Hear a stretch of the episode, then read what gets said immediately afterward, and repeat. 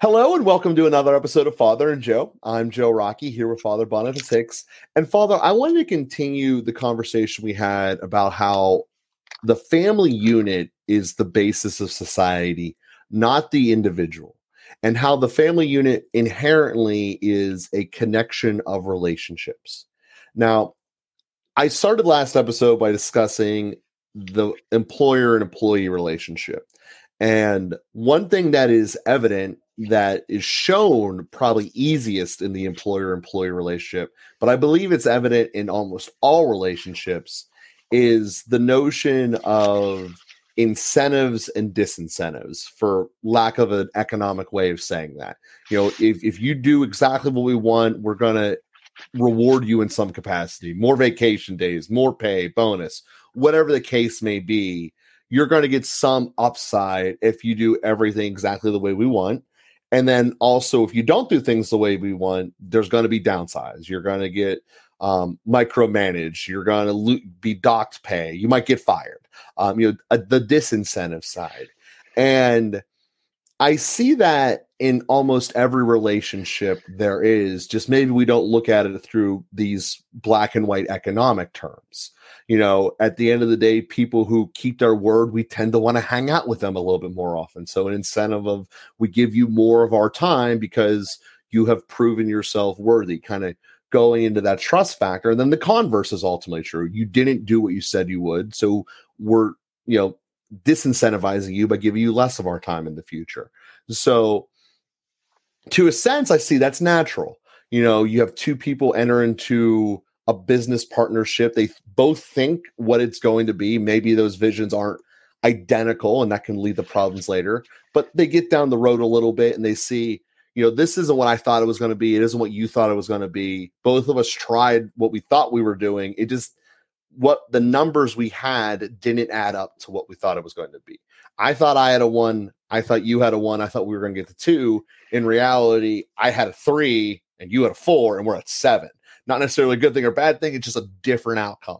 So as a result, we were trying to get the two here. This isn't going to work. Let's not continue to go down a direction that's not working. I don't see that as a problem. I see that as an amoral decision. You know, we went down a road. We thought we were going to get somewhere. It's not exactly what either of us thought. Okay, cool. But in terms of, I want to be able to have personal relationships that's where we get into this issue of, of, love because teaching people is essentially what you're doing with these incentive and disincentive things that we all do every day in life, whether we realize it or not. You know, do we enter into the cafeteria a little bit happier on taco day than on grilled pizza day or vice versa? Well, you know, you might treat the, the, the person who's serving you uh, subconsciously different, whether you realize it or not. And that's just part of life, I think and I wanted to address that because I think it's something that's integral to life, but never really talked about. And also, certainly underneath this umbrella of universal and unconditional love. Well, I, uh, I, again, I appreciate the context, which is a, very natural one to think in terms of, and I'd like to just reframe a little bit to look at that uh, structure and I, I have to revisit some of my comments from the last episode too, to contextualize those a little bit. I mentioned in the last episode we might enter into a contractual relationship. And so then what is each person's due? That's made explicit in the contract. But then we also uh, carry out natural human law, uh, natural law, and treat each other as human beings. And so there's go there has to be a difference between an employee and a robot or a mm-hmm. vending machine and that that needs to be uh, reflected in some way so again generally we do that at least through abiding by natural law and treating human beings as different than mules or oxen uh, and so i would say in this uh, idea again in terms of incentives or disincentives we have to be careful that we're not training animals, that we're actually interacting with human beings. And uh, what we do should always be a response. So John Paul II established something that he called the personalistic norm, which is that each person has an infinite dignity, which means that it is uh, always immoral to use a person. So a person is interacted with, we enter into a relationship with them, and uh, we're, we're made for self gift. And so, what's the difference between using the guy at McDonald's who is taking my order, treating him like a vending machine, or actually collaborating with the guy at McDonald's, entering into a mutually beneficial relationship in which we're both carrying out different roles? So there's a real difference there. And so that's uh, I just bring all that up because the, the structure of incentives and disincentives uh, could be viewed as something that looks an awful lot like training an animal or uh, better um, uh, conditioning a vending machine or an expert system. And so it really needs to come from, you know, why do I give somebody a bonus? Well, because they worked hard, uh, not just because I want to manipulate them to get a better result. So we can't use or manipulate people, uh, and and you know, so that's uh, we, we just have to be careful about that that uh, that concept. Beyond that, what what happens is you know we've all figured out well we like it when we are appreciated. Well, how do I show my appreciation? Well, different people uh, would have different answers to that. Somebody who's already independently wealthy may have much less interest in a 1% raise in the charity job that he's working than he has in being able to see the results or being thanked for his hard work or um, being supported in something else or invited to a dinner or something like that. So we, we have to treat each person uniquely, individually, as best as we can so that we see the person and we enter into relationships with persons rather than, you know, just again treating the person like a an animal or a vending machine or a, a, a computer system or something like that. Well, that makes sense. And in some ways it's it's the same result, right? Like when we go to McDonald's, we're still just giving person the money. But this is one of the things that we all can interact in our own thoughts. Like, how do I actively approach this relationship? Because it is a relationship. Most people think of relationships as long lasting things, but every interaction you have with a person is relationship. And getting that mentality going, I completely can can see that. You know, at the end of the day, are we still paying someone for a service? Yes. But there's a giant difference between that and as you said, just expecting input for output and becoming a robot. And and that's obviously not good so I, I, I think that that's important because each one of us can do that every single second of every day. Just what can I implement and how can I think about how can I treat that? And it'll be little things that'll change, especially now that we're not wearing masks anymore. It might just be you gave them a smile or something like that, or just the the softness in, in your eyes or something like that. And these are things that if you have that starting thought of actually want to treat this person like a person rather than just it means to an end, it comes across. And with conscious thought, your subconscious will take over. It's one of those types of things. But again, so many of us are always living in autopilot that it doesn't come up. So I, I bring this all around full circle underneath the the universal topic I want to start off with, which is universal love and unconditional love, being that there are times when we talked about the family dynamics that there are expectations you place upon each other that have to be fulfilled. And if they're not fulfilled, there's going to be a consequence. So simply put, you know, if we but if the two parents think it's the other one's job to teach your child the Kellers or whatever, and neither one of you do it, well, then when they get to kindergarten, they don't know what red and red is, or they can't connect the blue one and the blue, you know, stuff like that. And it, it's a problem because now there's the deficiency in the knowledge that you were supposed to teach and the failure as a family, essentially. And I want to bring that up because we there has to be some mechanism that's still loving but requires to say, hey, you messed up and we got to fix this. And I want to talk about how the loving way that that would come across, because that's inevitably part of life as well. All of us are going to have shortcomings. Probably a lot of us every day are going to have a shortcoming. So, how do we deal with that in a real, you know, loving way? Yeah, and again, I think that is going to depend on the uh, the person and how we're able to handle the situation. I, I worked for a company where um, I want to keep this as anonymous as possible, I guess, but the uh, the business owner who is very involved in the business, um, uh, an employee made a, a, couple of mistakes that cost several thousand dollars, mm. and uh, and the and the business owner whose personal money was funding a lot of it just addressed the situation and you know what was gone was gone. And rather than shaming the employee or demeaning him he you know he wasn't being malicious he was being uh, forgetful or you know negligent perhaps. And he said well you know he sat down with him and there were others who could end up making the same mistake and said you know what's what's a way that we can move forward so that we won't do this again? Where are the reminders or what would have helped to prevent this so that we can establish this because it could happen again in the future how can we uh, move forward from this so that we don't do this again and uh, and I was so edified by that approach. So he wasn't angry. He wasn't. I'm going to take this out of your salary. I'm I'm going to.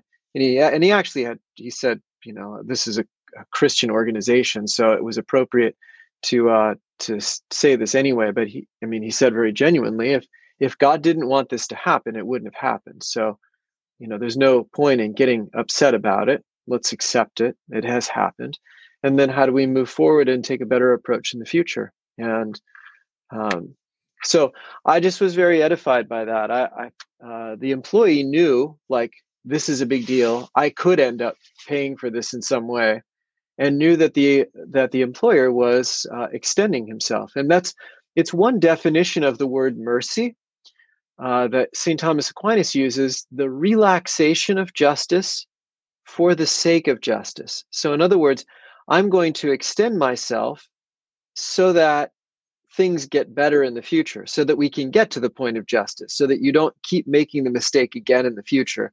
I'm going to relax the demands of justice in this case so that you can grow and do better in the future.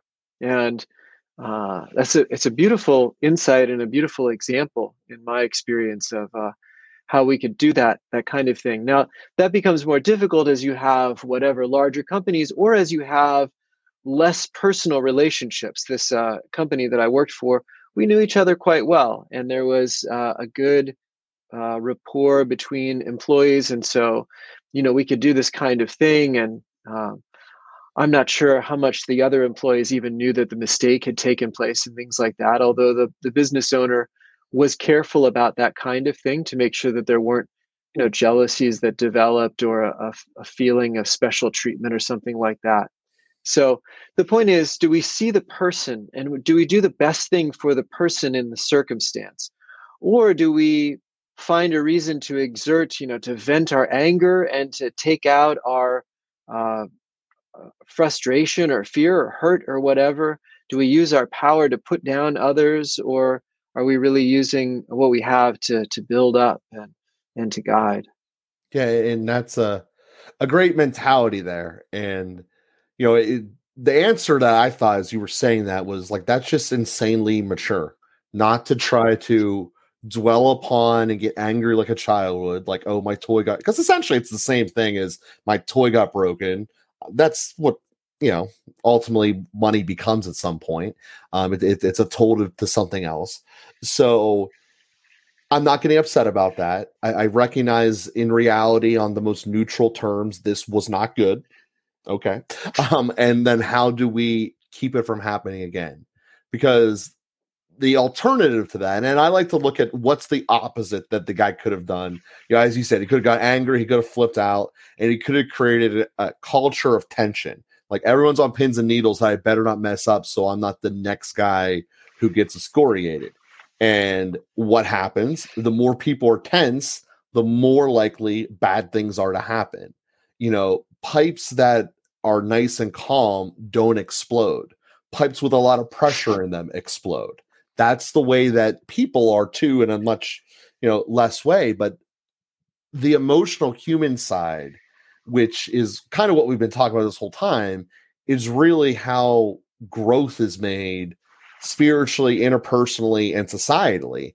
And I think that that's something that just one little mind shift that we talked about here in the beginning don't look at the person as a robot. Look at them as an individual who's doing a job that it might not be a job we ever would want, but there's a job that a person, a personality type would love that kind of job. And, and, and that's something that I deal with a lot in my space. You know, there are certain guys that just do not have the patience to be a good painter. Like it would never happen. Like like not their world. They they want to be constantly doing something fast. They want to be seeing new things happening quickly, and that's why they're great framers. You know, they can walk into a space, nothing was there. They go home. We got the outline of a three-story building. Cool you know that to them that's a big change and whatever and but they look at a room and they walk in like oh it used to be white now it's pink like that's also a really big change you know for for the person who's going to be in the room maybe it's not as scale wise as the room didn't exist and now the outline of it is there but now it is the the environment of the room has changed it went from a plain white space to now there's some character to it. There, there's some color in here, there's some carpet in here. And all of us have these types of different mentality. Now, that's just in the business world. Obviously, there's lots of different or building world. There's obviously lots of different spaces within our own areas. And I bring that up because our personality types drive us to certain things that need to be done, that society needs all of this done. But our little space, so we can recognize as important as we think what we are doing is because we all kind of have that bias of I'm the most important person, my part of the puzzle is the most important. But the reality is is that we are just one of many and that every person's job and duties is necessary and needed from the spiritual standpoint. Obviously, we don't need everything that's done economically speaking, but from a spiritual standpoint, we all have a duty and i think that that's why it's important to recognize that this person's duty is not what mine is, but to them it still is just as important. And if someone came in here and didn't care about the work that I did and the work that I do, how would I feel about that? So can we keep that negative energy from going to someone else and just trying to look at it from their perspective? You know, they're they're really proud of what they're doing here and what they're building and or whatever they're doing. Let's let's treat them as a person because they are a person at the end of the day. Yeah. Yeah. When we really recognize the infinite dignity of the human person, uh, each person it costs the blood of Jesus. That's how valuable each person is in the eyes of God. And to realize that and, and behave accordingly is very challenging. Uh, and especially as we have a less face to face world, for one thing, we, it's hard to treat an email as a person. Mm-hmm. It's hard to see the person on the other side of the email. Um, it's it's hard sometimes in person when somebody is uh, raging or uh, or uh, wrecked in some way to uh, to see the person as clearly. But but you said it beautifully, Joe. I think if we really extend ourselves to see the person, to believe in the person, to support the person, you know the the word authority is related to the word growth. Uh, to author something is uh, comes from the word agri means growth uh, like agriculture. And and when authority is used properly it fosters growth. And some of the examples you just gave you know yelling at the person tearing them down making them feel terrible about who they are and what they did that does not foster growth. Even when someone is corrected we have to be careful uh, i like the idea that correction has to do with behavior, rejection has to do with identity. But we tend to identify our, uh, connect our identity to our behavior, our productivity, our job. And when we correct someone, we have to be careful that they don't feel rejected.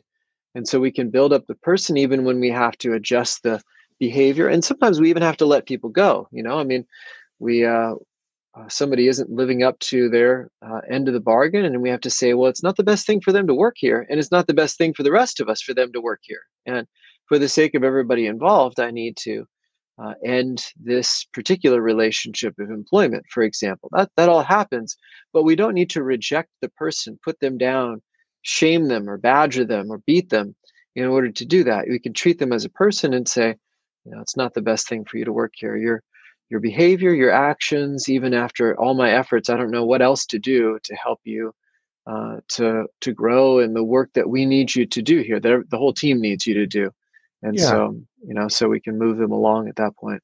Yeah, and what I have found is that when it comes time to to end those working relationships, it's basically one of two funnels that I have found. Either A, the way that the position was articulated wasn't what it was in reality. And by articulated, I mean the vision that both the employer and the employee had of what the job will be didn't line up. And that's a communication skill that companies can get better at articulating. Or flat out, number two is the employee um, just wasn't capable of doing it. And then they tried to force themselves into something that they thought would do. And, you know, some people just don't have the skills to do everything, you know, and that's life. You know, we're not meant to have the skills to do everything. And in my opinion, it's better to clarify those things as often as quickly as you can because at least in most large companies, they're constantly hiring anyway. So it's normally better to internally shift someone than to remove someone altogether and try to bring in new people. It's normally better to say, okay, you're fine. Like we actually like like you as a person. You just shouldn't be an accountant. Like you should be outside doing stuff. You hate being in a cubicle. Doing this where you're out in the field all the time.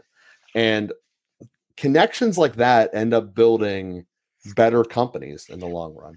So we, we thank everyone for listening. Hopefully that this made sense to people out there and it helps build the relationships and treat everyone out there as you know as you want to be treated, just as it's said there in the Bible. You know, it's it, it it's this is what this implement comes down to and under the umbrella of love. So we thank everyone out there for listening and trying to implement that into their lives moving forward. Perfect. Great.